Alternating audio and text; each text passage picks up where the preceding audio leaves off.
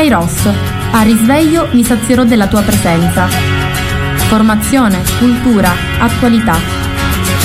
Lancia in alto la tua vita come una moneta e lasciala volare più su. La paura di cadere non potrà mai farti male se tu chiedi aiuto lassù cadi poi piangi ma credimi lui è già lì con te. E anche se poi non lo vedi sì lui è già lì perché non c'è fallimento. Se porti Dio dentro di te mi sono visto anch'io quando ero senza Dio e così eccomi qua Buongiorno a tutti da Antonella dai microfoni di Radio Gemini. Oggi venerdì 10 giugno. Ci inoltriamo sempre più nel mese di giugno, abbiamo visto il carro che ormai è a buon punto e svetta sulle case, anche se dobbiamo aspettare un po' di tempo perché come vi ho già detto e vi ripeto la festa si svolgerà a fine mese. Una buona giornata a chi mi ascolta, alle casalinghe intende a sfaccendare che penso stiano completando, suonano a buon punto con le pulizie di primavera, quelle che si fanno prima a Gesù Nazarea appunto e un saluto affettuoso a chi sta viaggiando, a chi lavora, a chi può accendere la radio e a tutte le persone che ci ascoltano da fuori, un saluto sempre affettuoso a Salvino e a tutti gli amici che mi fanno l'onore di ascoltarmi, un saluto a Melina Alessi e un grazie sempre al mio direttore Francesco Lopresti. Inizio questa mattinata parlandovi di un bel avvenimento che si è verificato mercoledì 8 giugno proprio nel nostro territorio perché come ci aveva annunciato qualche giorno fa sui social il nostro arciprete, il nostro capitano, così lo chiamo io, Don Luca, non per un fatto militare ma perché la chiesa è la barca di Pietro e la chiesa locale ha per capitano al momento Don Luca Restivo. Ci diceva così Don Luca, carissimi, pace e bene nel Signore, Gesù e buona Pentecoste a tutti. Proprio il giorno di Pentecoste ci aveva annunziato questa bella notizia. Vi annunciamo ufficialmente la nascita del centro di ascolto per le dipendenze patologiche che offrirà all'interno della Caritas Intercittadino un servizio qualificato di ascolto da parte di operatori e medici in collaborazione con l'associazione Casa Famiglia Rosetta di Caltanissetta. Il servizio che nasce mira ad aiutare persone con problemi di dipendenza da abuso di sostanze, quindi alcol, droghe, da gioco d'azzardo, ludopatie, nuove dipendenze e a sostenere le famiglie che vivono queste problematiche. Il centro verrà inaugurato mercoledì 8 giugno alle ore 19.30 presso la piazzetta della Madonnina Nera, piazzetta De Gasperi, e aprirà alle persone e alle famiglie che avranno bisogno ogni martedì dalle ore 17 alle ore 18 presso il centro della Caritas. Il centro ha un nome meraviglioso perché si chiama Pozzo di Sitar, che non a caso è il nome del pozzo che Giacobbe aveva mh, scavato e l'aveva dato al figlio Giuseppe ed è il pozzo nel quale Gesù incontra la Samaritana, per cui nel bellissimo manifesto che è stato affisso dice proprio questo in blu ci sono due persone una accanto all'altro centro di ascolto intercittadino per le dipendenze patologiche. Vieni a trovarci o telefonaci c'è il cellulare chiaramente tutti i martedì e dà l'indirizzo. Ascolto e sostegno il centro di ascolto intercittadino per le dipendenze è stato pensato come un luogo di accoglienza informale dedicato all'ascolto delle persone e delle famiglie e al sostegno di chi vive una situazione di disagio legata a dipendenze patologiche. Riaccendere la speranza, il centro di ascolto è consapevole dei limiti e delle difficoltà che derivano da una tale problematica in cui si tocca con mano la sofferenza, vuole porsi accanto a chi ne ha la necessità per sostenerlo e riaccendere la speranza di tornare alla vita. Porgere la mano, il centro di ascolto intercittadino per le dipendenze si rivolge a persone con problemi di abuso di sostanze, droghe, alcol, eccetera, persone che si trovano in situazioni di vulnerabilità sociale, fragilità esistenziale, persone con problemi di gioco, ludopatia, persone con problemi di nuove dipendenze, quale shopping compulsivo, dipendenze tecnologiche, affettive, sessuali e sindrome di ikikomori alle loro famiglie e o ai loro amici. Non a caso vi ho voluto leggere questa locandina, adesso parleremo un pochettino più diffusamente di questa cosa, perché ci sono anche delle nuove dipendenze, questi ikikomori che sono i ragazzini che hanno contratto praticamente questo, questa patologia durante la pandemia, quando siamo stati costretti al lockdown. E loro quasi quasi si sono rifugiati in questo senso di isolazionismo, di solitudine che è diventata una dipendenza patologica. Ed è un fenomeno che si sta diffondendo in maniera molto pesante nel, in, nella nostra società e perché no anche nel nostro territorio. Io non posso darvi statistiche al riguardo, però so che esistono persone che hanno di questi problemi.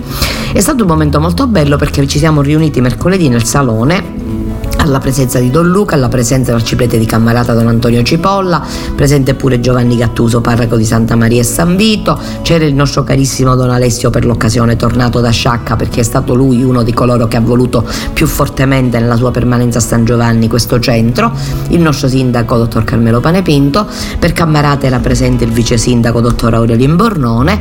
E poi c'era il dottor Giorgio De Cristoforo che è il presidente della Lega e il legale rappresentante di Casa Rosetta che è questa struttura di Caltanissetta molto, che specificatamente si occupa di questi casi, Valerio Landri che è il direttore della Caritas diocesana e penso che dimentico qualcuno però chiedo perdono, queste erano le persone mm, che mi ricordo, c'è stata la presentazione da parte di Don Luca e poi abbiamo ascoltato a lungo una spiegazione ben dettagliata il dottor Giorgio De Cristoforo che ha motivato un po' la, diciamo, l'esistenza di, questo, di, questi, di queste case che esistono anche Caltanissetta da molto tempo, ma che sono molto importanti questi nuovi centri di ascolto perché possono aiutare tantissimo. C'è stato anche un bellissimo intervento della nostra carissima eh, assistente sociale Margagliotta eh, che lavora qua sul nostro territorio proprio al centro salute mentale che ci ha fatto comprendere che molte volte magari la gente non vuole recarsi al centro di salute, salute mentale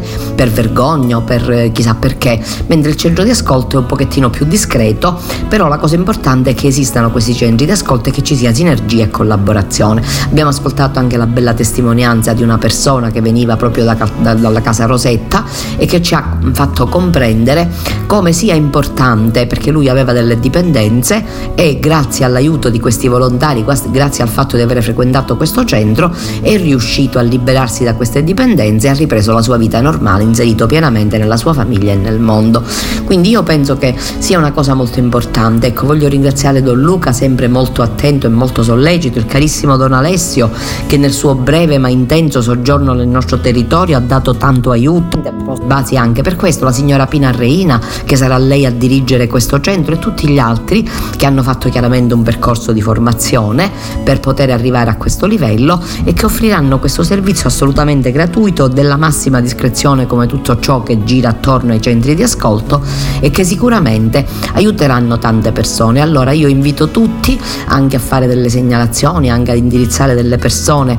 Non è eh, farsi i fatti degli altri, è aiutare gli altri a risolvere dei problemi che magari da soli non sarebbero in grado di risolvere o che avrebbero difficoltà a risolvere. Ecco, allora quando nei nostri territori, perché poi subito dopo eh, aver ascoltato questi interessanti interventi ci siamo spostati alla piazzetta della Madonnina Nera, c'è stata la benedizione officiata dal nostro carissimo Don Antonio Cipolla, arciprete di Cammarata e poi si è tagliato il nastro, si è, si, si, si è potuti entrare a vedere i luoghi nei quali questo centro di ascolto ha sede e devo dire che c'era stata una grande, grossa partecipazione di molte persone e questo ci fa ben sperare perché se ognuno di noi si fa portavoce laddove ci possano essere bisogno o necessità di queste nuove realtà, noi sicuramente possiamo dare un contributo abbastanza importante, abbastanza serio alla nostra società che ha bisogno di tutti noi perché come ci ha ricordato il dottor Giorgio De Cristofaro non, la società è fatta da molte persone, quindi ciascuno di noi può spendersi, può fare qualcosa affinché si possa progredire, affinché possano esserci sempre delle situazioni di, eh, diciamo, di aiuto nei disagi che sono una cosa molto importante. E a questo punto vi leggo da avvenire la bellissima catechesi di Papa Francesco di mercoledì proprio 8 giugno, la vecchiaia ha una bellezza unica, camminiamo verso l'Eterno. Essere vecchi non è solo un ostacolo alla nascita dall'alto di cui parla Gesù, ma diventa tempo opportuno per illuminarla, sciogliendola dall'equivoco di una speranza perduta.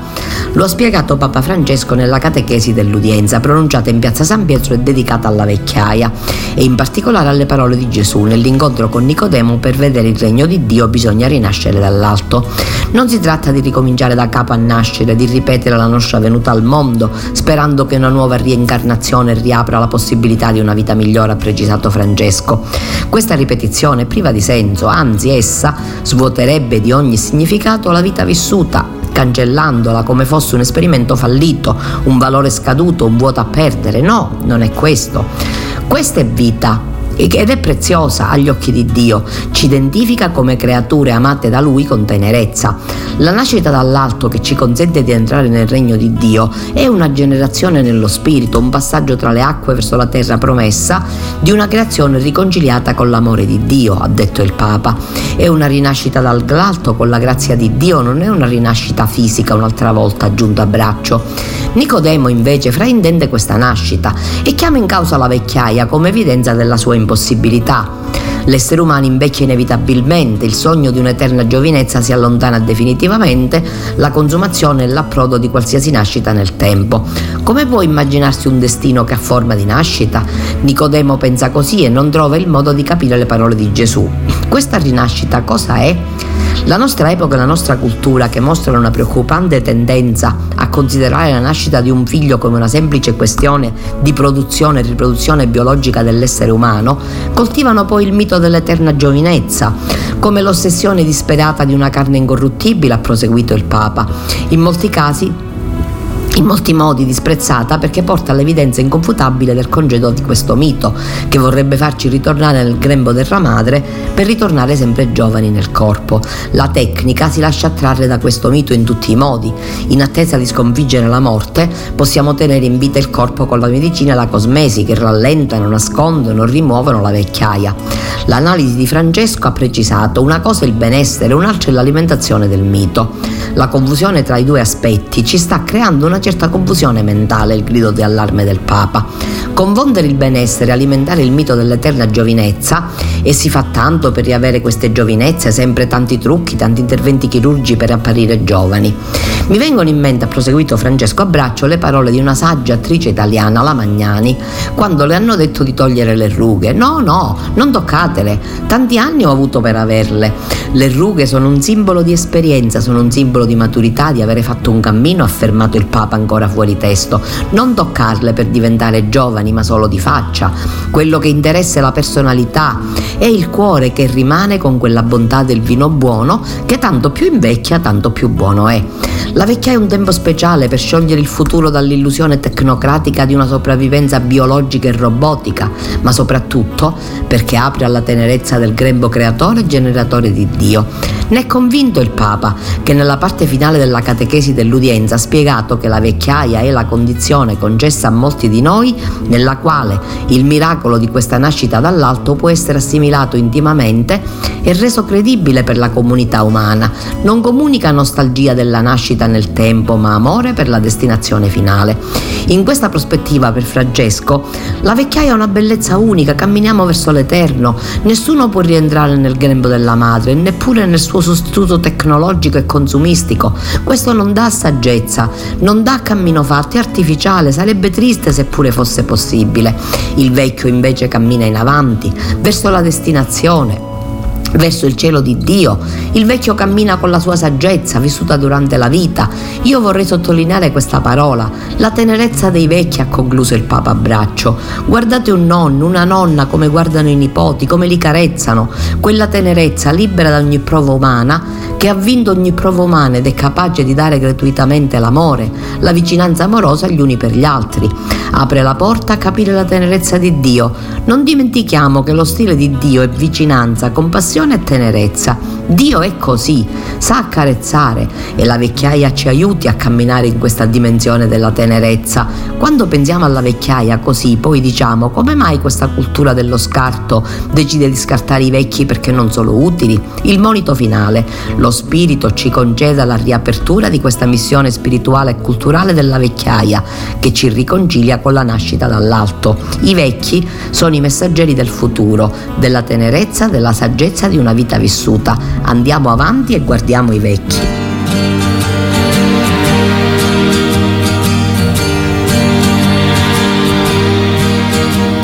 È inutile suonare qui, non vi aprirà nessuno.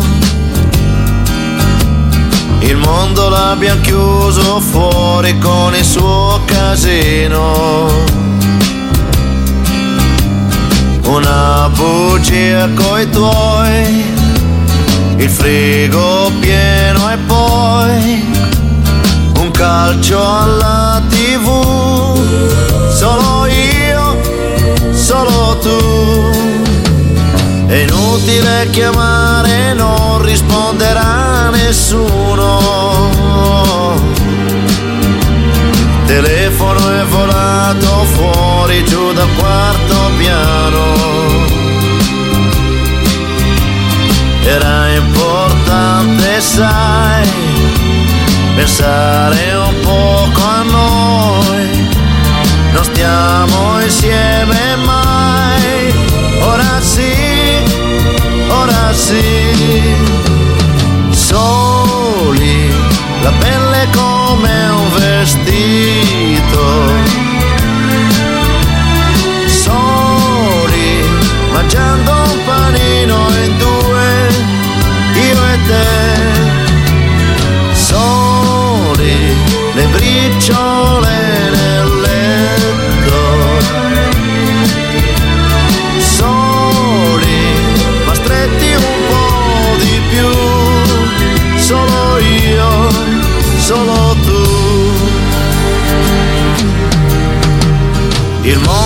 Dietro ai vetri sembra un film senza sonoro.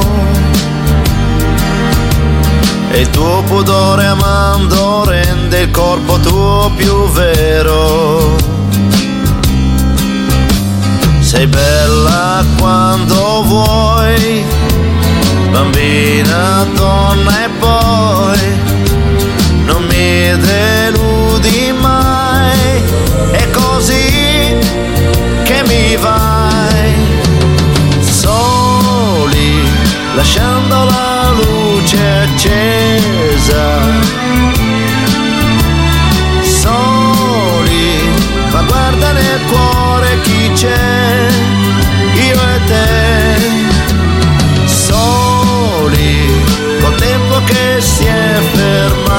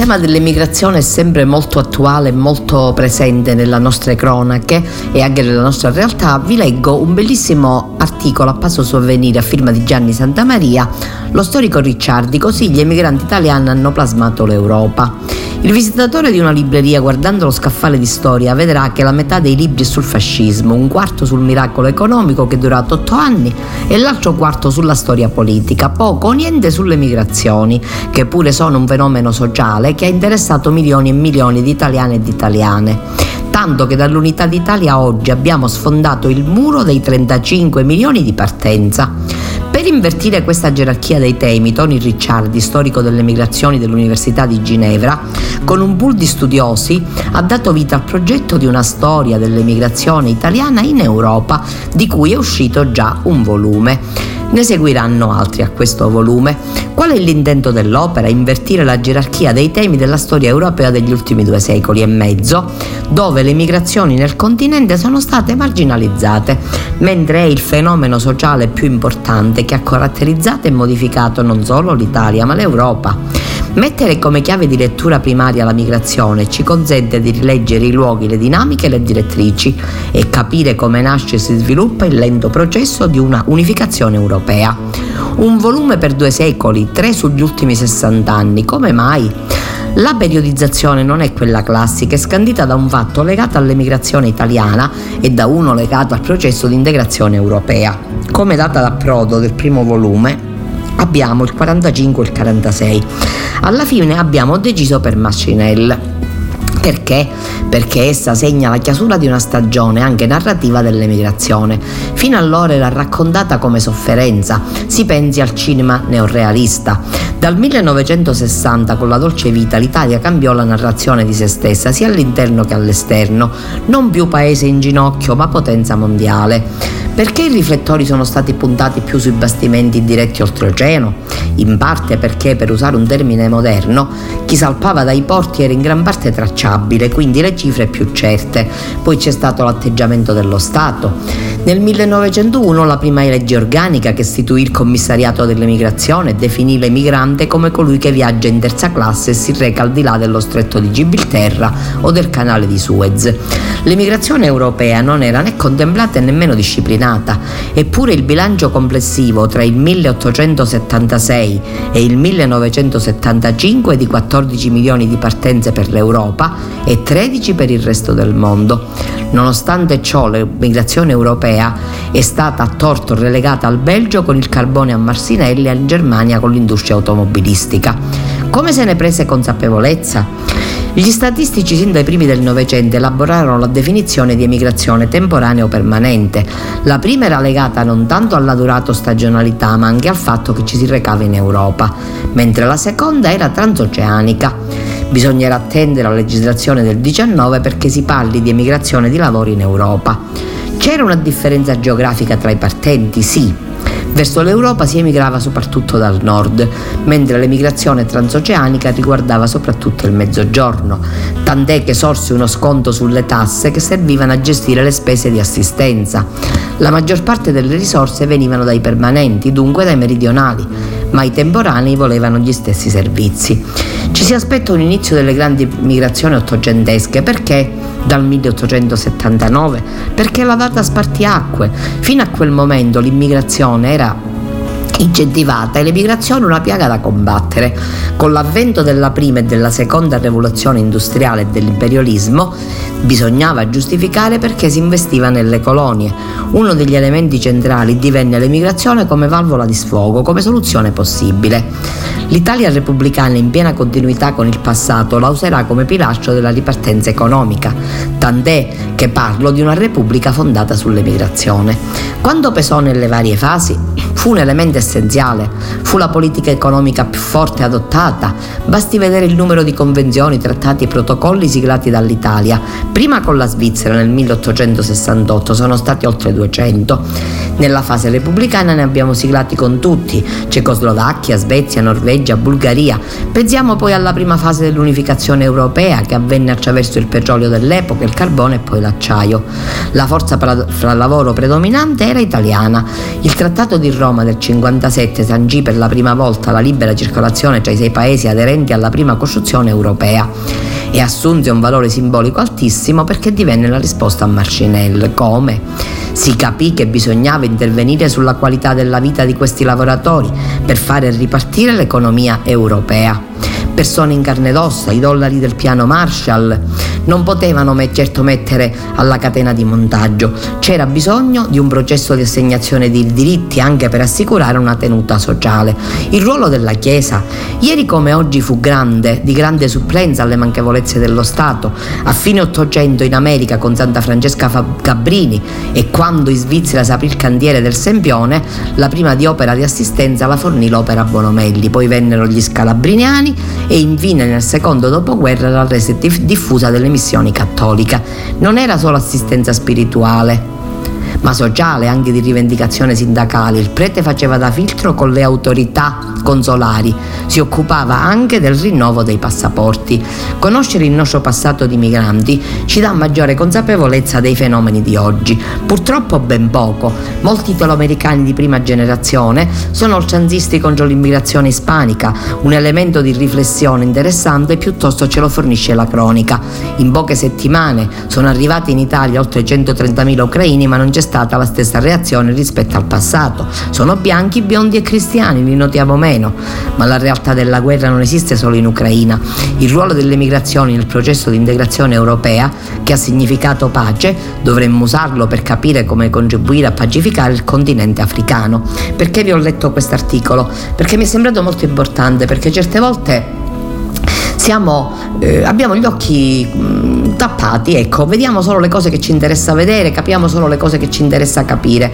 Mi è piaciuto molto parlare di questo argomento per la semplice ragione che l'emigrazione è sempre esistita, sono state le migrazioni da, da un paese all'altro che hanno costruito il mondo, che hanno fatto la storia, però non possiamo fare un'emigrazione classista, accettare gli ucraini, ci fanno simpatia, siamo molto aperti verso di loro, per carità nulla contro, anzi grande accoglienza e grande senso di, di, di amore e di affetto verso questi fratelli, ma ci sono tantissimi altri fratelli, qualunque sia il colore della loro pelle, qualunque sia la ragione da dove provengono, qualunque sia le situazioni che hanno affrontato. Allora, che ben venga l'accoglienza verso tutti, così come noi siamo stati emigranti e vi comincio a far capire che prima o poi si parlerà anche nei nostri paesi di questa storia dell'emigrazione che ci appartiene, che fa parte della nostra cultura, della nostra società, è qualcosa che stiamo attenzionando e di cui ci occuperemo molto presto e ve ne parlerò appena sarà possibile. Però non mettiamo barriere, non facciamo barriere fatte di cultura, fatte di provenienza, fatte di religione o di colore della pelle, peggio ancora.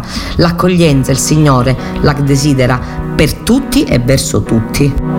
Io non so parlare d'amore, l'emozione non ha voce. E mi manca un po' il respiro, se ci sei c'è troppa luce. La mia anima si spande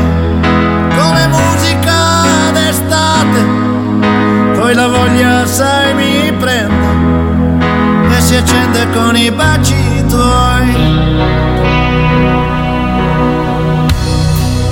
Io con te sarò sincero resterò quel che sono. Disonesto mai lo giuro ma se tradisci non perdono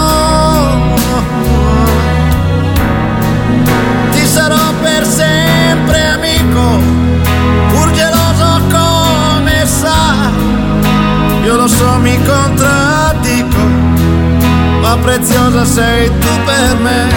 Tra le mie braccia dormirai serenamente ed è importante questo sai, per sentirci pienamente noi un'altra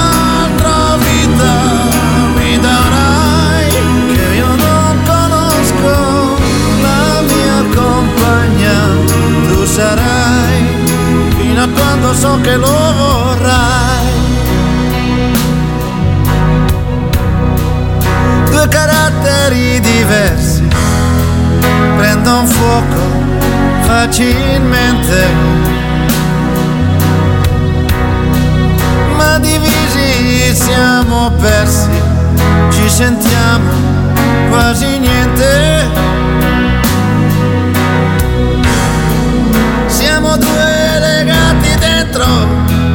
da un amore che ci dà la profonda convinzione che nessuno ci dividerà. Alle mie braccia dormirai serenamente ed è importante questo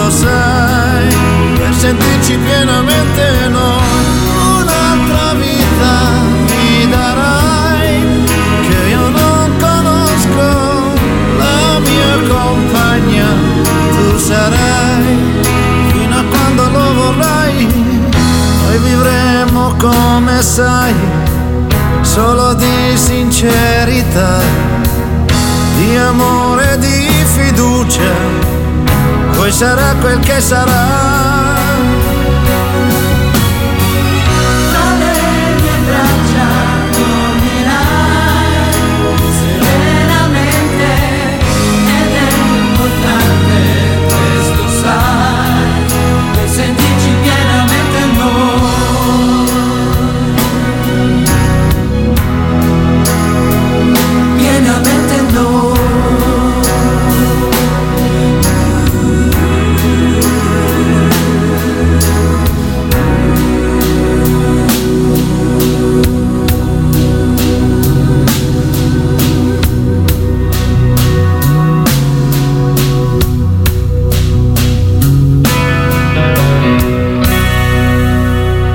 Continuo la nostra conversazione leggendovi da Vatican New un articolo su cui mi sono soffermata perché mi riguarda da vicino.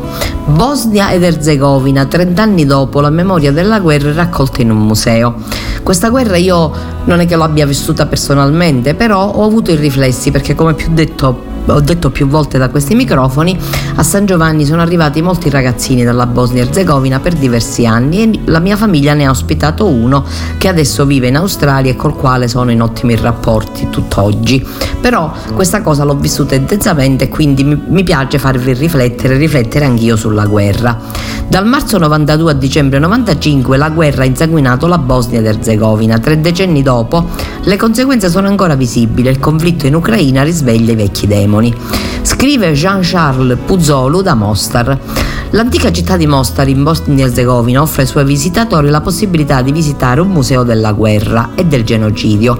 Creato dal nulla quattro anni fa da un piccolo gruppo di volontari per mantenere viva la memoria della guerra, ha dilaniato che ha dilaniato l'ex Repubblica Jugoslava. In quegli anni, tra il 92 e il 95, il museo accoglie numerose testimonianze. Al momento della sua creazione la mostra occupava una sola stanza, poi gli abitanti di Mostar hanno offerto spontaneamente oggetti e il loro vissuto e il museo si è dovuto trasferire e ampliare per poter esporre tutto il materiale. Così in mezzo agli abiti e alle scarpe ritrovati insieme a resti umani in una delle innumerevoli fosse comuni disseminate in tutto il territorio della Bosnia, si può prendere coscienza di quello che gli abitanti di Mostar hanno attraversato. Si apprende ad esempio la storia di un medico musulmano bosniaco, il dottore Eniz Begic, stimato dalla popolazione locale che prima della guerra curava tutti i suoi pazienti, senza che mai gli venisse chiesto se erano croati, serbi o bosniaci. Arrestato dai serbi di Bosnia sotto la guida del generale Rato Mladic, il dottore fu condotto nel campo di concentramento di Omarska. A rendere testimonianza nel museo uno dei suoi pazienti che si era messo alla sua ricerca fino a trovare il modo, grazie a un militare serbo- serbo-bosniaco conciliante, di far giungere ogni giorno del cibo al medico. Si era ripromesso di non fargli mancare nulla durante la sua detenzione. Al termine della guerra il medico non è mai stato ritrovato, ma alcuni testimoni del campo di detenzione hanno rivelato che il dottore distribuiva sistematicamente il cibo che gli perveniva agli altri prigionieri, senza conservare nulla per sé. Probabilmente è morto in circostanze non ancora chiarite e il museo è pieno di testimonianze come queste. È pieno anche di foto che bisogna avere il coraggio di guardare, che sono state mostrate alla stampa dell'epoca, scattate da prigionieri e da militari. Ci sono anche video proiettati per i visitatori, contengono il racconto dei testimoni diretti dei momenti peggiori di Mostar, dei caschi blu delle Nazioni Unite che davanti alle telecamere ricordano il numero insufficiente dei loro effettivi per proteggere i civili all'arrivo delle truppe serbo-bosniache, ma molte sono anche le esecuzioni sommarie documentate. Mentre si guarda questo piccolo museo, è impossibile non fare un paragone con la guerra che contrappone ro- oggi Russia e Ucraina. Il parallelismo si può fare guardando ogni foto, leggendo le testimonianze. In fondo al museo di Mostar c'è una stanza tappezzata di messaggi che i visitatori sono invitati a scrivere. Ognuno ha lasciato qualche parola in tutte le lingue. I messaggi più recenti creano il legame con la guerra in Ucraina. Il contrasto con l'attività brulicante e rumorosa della città vecchia è lampante. Sono trascorsi 30 anni dalla fine della guerra, la pandemia è passata e i turisti sono tornati, numerosi come prima. Le campane rintoccano, il muezzin richiama alla preghiera, le, mecu- le comunità rivivono insieme. Dei più di mille abitanti di Mostar, il 48% è formato da croati, il 44% da bosniaci e il 4% da serbi. I serbi sono la, comuni- la sola comunità a non avere reinvestito nella città dopo la guerra. Prima del 92 erano il 18%. Eppure la mescolanza comunitaria oggi è una configurazione diversa. Se prima della guerra serbi, creati e bosniaci abitavano negli stessi quartieri, oggi le zone sono suddivise etnicamente. La maggioranza dei croati vive sull'arrivo occidentale del Neretva, il fiume che attraversa Mostar, mentre i bosniaci popolano l'arrivo orientale. Si lavora e si passa da una riva all'altra, dal ponte senza problemi, ma resta la sensazione che ogni comunità abbia il suo territorio. Un'altra conseguenza della guerra è che i matrimoni misti sono meno numerosi. Un fabbro della vecchia città rende la sua testimonianza. Sua moglie è cattolica e lui, e lui musulmano. Tra due colpi di punteriolo su una deculazione il rame di una sua creazione, il sessantenne racconta che ha combattuto con le forze bosniache mentre i cugini di sua moglie erano sull'altro fronte, nelle forze armate dei croati. Tutto questo fa parte del passato, dice. Ora ci ritroviamo in una famiglia tutti insieme, sia per le feste musulmane sia per quelle cristiane. E prosegue, addossando la responsabilità delle tensioni attuali ai politici che definisce corrotti. Il vecchio ponte di Mostar attira sempre tanti curiosi, è il simbolo della città, ma sembra avere perso la sua funzione principale, che era quella di unire le due comunità. È stato distrutto il 9 novembre 93 da un bombardamento croato per isolare ancora di più la popolazione bosniaca assediata.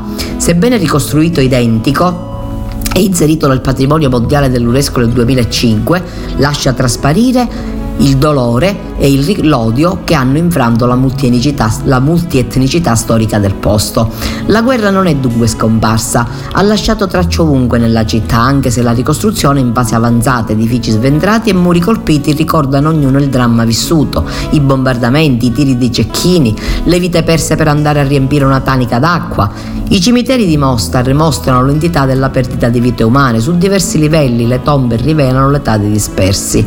La maggior parte era sotto i 30 anni, il più giovane ne aveva 19. In un angolo della strada una scritta dipinta su una pietra dice a chi la guarda non dimenticare.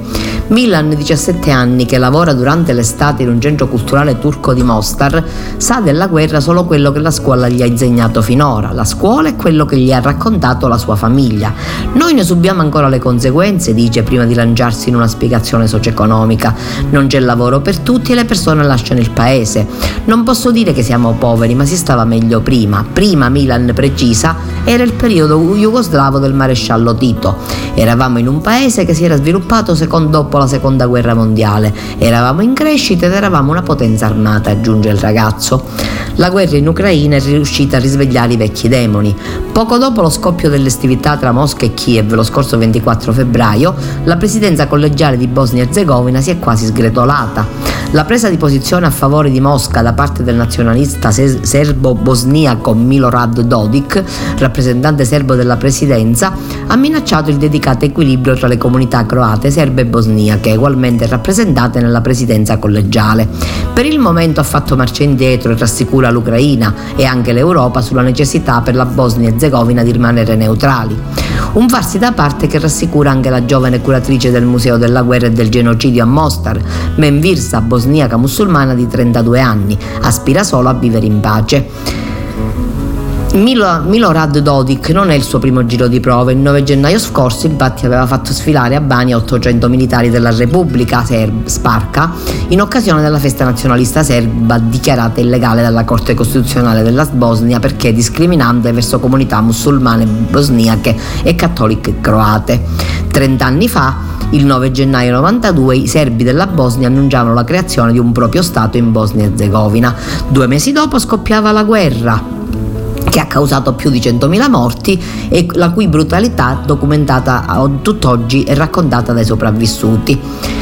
Lo testimoniano delle foto scattate a cent'anni di distanza che rivelano il cainismo esistenziale denunciato da Papa Francesco lo scorso aprile. La prima è una foto del museo di Mostar, mostra una donna all'ottava mese di gravidanza uccisa con il nascituro da un proiettile che l'ha colpita al ventre. L'altra foto è del 9 marzo scorso, è quella di un'evacuazione di una donna incinta colpita a morte nel bombardamento di un reparto maternità di Mariupol in Ucraina. Con la sua storia, il ponte di Mostar rispecchia pienamente i ripetuti appelli del Papa, ribaditi nei suoi auguri al corpo diplomatico lo scorso gennaio, non senza difficoltà. Il vecchio ponte si sforza di riunire famiglie e comunità lacerate, di favorire perdono e riconciliazione. La sua vocazione sarebbe di ridiventare un ponte d'incontro tra popoli, di fraternità e di pace, in opposizione al rumore assordante delle guerre e dei conflitti. Mi è sembrato importante leggervi questa proprio mh, mettervi davanti questa, questa, immagine, ecco, forse perché appunto questa guerra, io non conosco gran, tante guerre, ma questa la conosco e quindi ve ne ho voluto parlare. E a questo punto vi dico pure che il Papa, firma di Alessandro di Amedeo Lomono che leggo da Vatican New, ci ha chiesto di pregare Santa Edvige per la pace in Europa. Infatti, dopo la catechesi di mercoledì, Francesco ricorda la, la regina polacca, fondatrice dell'Università Jagellonica, e chiede ai fedeli della Polonia di affidarsi alla sua intercessione affinché tacciano le armi. La sua vita, la vita di Sant'Edvige, si intreccia con la storia della Polonia e dell'Europa. Sant'Edvige, di origini ungheresi, fondatrice dell'Università Jagellonica a Cracovia, offre a questo Ateneo il suo scettro d'oro per prediligere quello di legno. Il 18 febbraio 1386 sposa il Granduca lituano Jaghello. La vera ricchezza per lei non è negli oggetti, ma nel suo essere accanto agli ultimi. Infatti, questo ha ricordato il Papa. Durante la sua canonizzazione, Giovanni Paolo II ricordò che la sua opera per la Polonia fu unita alla Lituania e alla Russia. Affidatevi alla sua intercessione, pregando come lei ai piedi della croce per la pace in Europa. L'8 giugno 1997, sulla spianata Blotte a, a Cracovia, Papa Giovanni Paolo II presiede davanti a una folla oceanica la messa per la canonizzazione della regina Edvige e l'omelia è scandita in vari passaggi da un'esclamazione Gaude Mater Polonie. Papa Voitiva sottolinea che il prestigio di Edvige non veniva dall'insegna e regali, ma dalla forza dello spirito, dalla profondità della mente e dalla sensibilità del cuore. I capi delle nazioni, voi lo sapete, dominano su di esse, i grandi esercitano su di esse il potere. Non così dovrà essere fra voi. Colui che vorrà diventare grande si faccia servo. Queste parole di Cristo premono profondamente nella coscienza della sovrana. La sua posizione sociale, i suoi talenti, tutta la sua vita, ella la offrì completamente al servizio di Cristo e quando dovette regnare dedicò la sua vita anche al servizio del popolo affidatele. Ecco, preghiamo allora Santa Edvige. Sai cosa ho fatto quel giorno quando io la incontrai. In spiaggia ho fatto il pagliaccio per mettermi in mostra agli occhi di lei. Che scherzava con tutti i ragazzi all'infuori di me. Perché, perché, perché, perché io le piacevo. Lei mi amava, mi odiava, mi amava, mi odiava, era contro di me. Io non ero ancora il suo ragazzo e già soffriva per me. E per farmi ingelosire quella notte lungo il mare è venuta con te. Ora tu vieni a chiedere a me, tua moglie dov'è? Dovevi immaginarti che un giorno o l'altro sarebbe andata via da te. L'hai sposata sapendo che lei, sapendo che lei moriva per me. Coi tuoi soldi hai comprato il suo corpo, non certo il suo cuore. Lei mi amava, mi odiava, mi amava, mi odiava, era contro di me. Io non ero ancora il suo ragazzo e già soffriva per me. E per farmi ingelosire quella notte lungo il mare è venuta con te. Un giorno io vidi lei entrare nella mia stanza, mi guardava silenziosa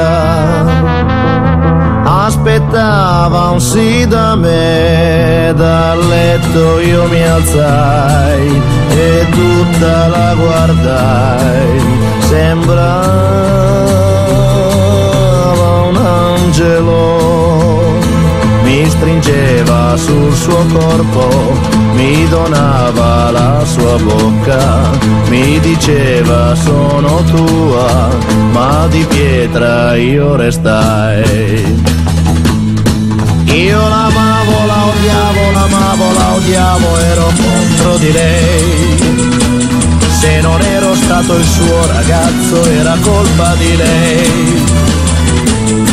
E uno schiaffo all'improvviso le mollai sul suo bel viso rimandandola da te. A letto ritornai, piangendo la sognai, sembrava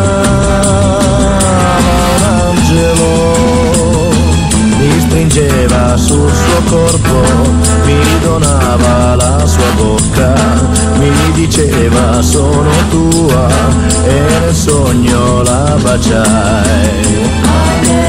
Ritornai, piangendo la sognai, sembrava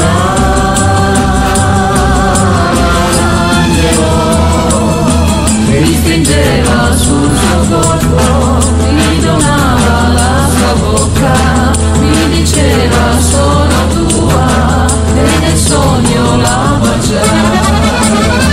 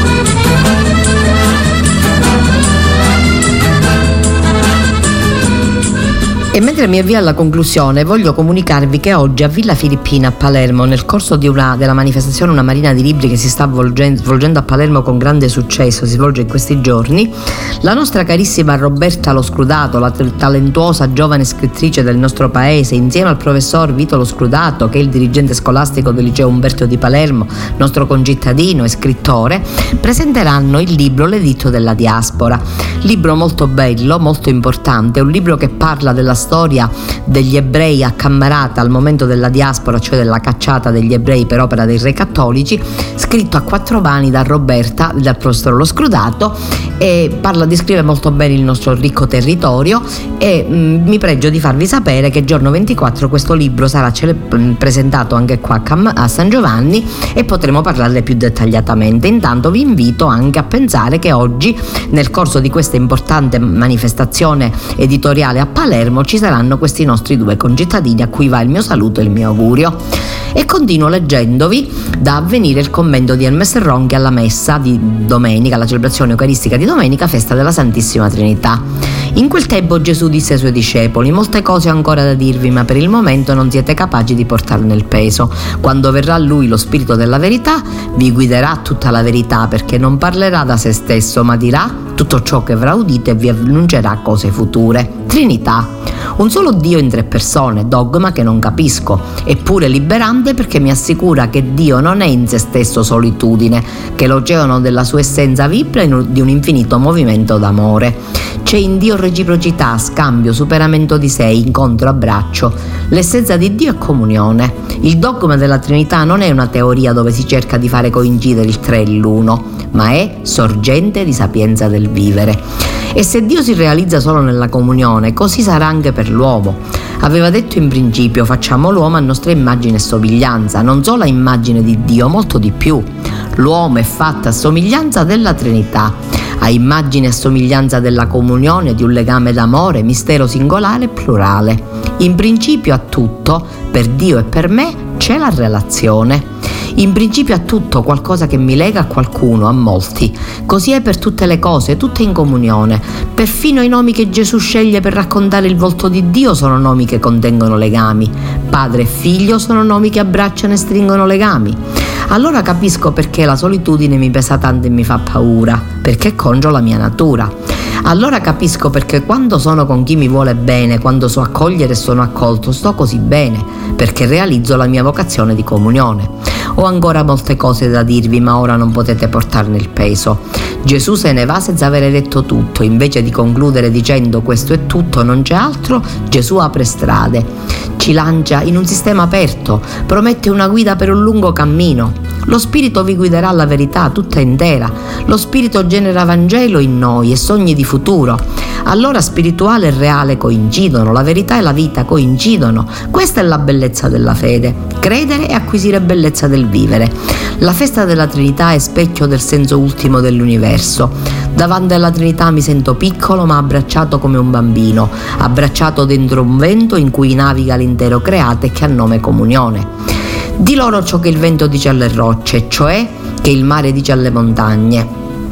Di loro che una bontà immensa penetra l'universo, di loro che Dio non è quello che credono, che è un vino di festa, un banchetto di condivisione in cui ciascuno dà e riceve, di loro che Dio è colui che suona il flauto nella luce piena del giorno, si avvicina e scompare chiamandoci alle sorgenti, di loro l'innocenza del suo volto, i suoi lineamenti, il suo sorriso, di loro che egli è il tuo spazio e la tua notte, la tua ferita e la tua gioia, ma di loro anche che egli non è ciò che tu dici di lui, ma che è sempre oltre, sempre oltre. Meraviglioso questo commento di Hermes Ronghi e prima di salutarvi vi do una ricettina veloce veloce, la carne alla pizzaiola.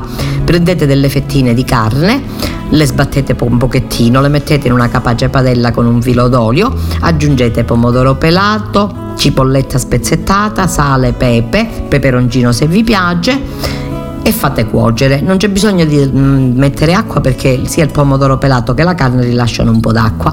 A cottura ottimata non cuocerà molto, deve rimanere però piuttosto brodosa. Aggiungete del basilico spezzettato e assaggerete una pietanza buonissima che sarà un contorno, un secondo della domenica molto buono, ma anche un buon piatto unico accompagnato da una insalata.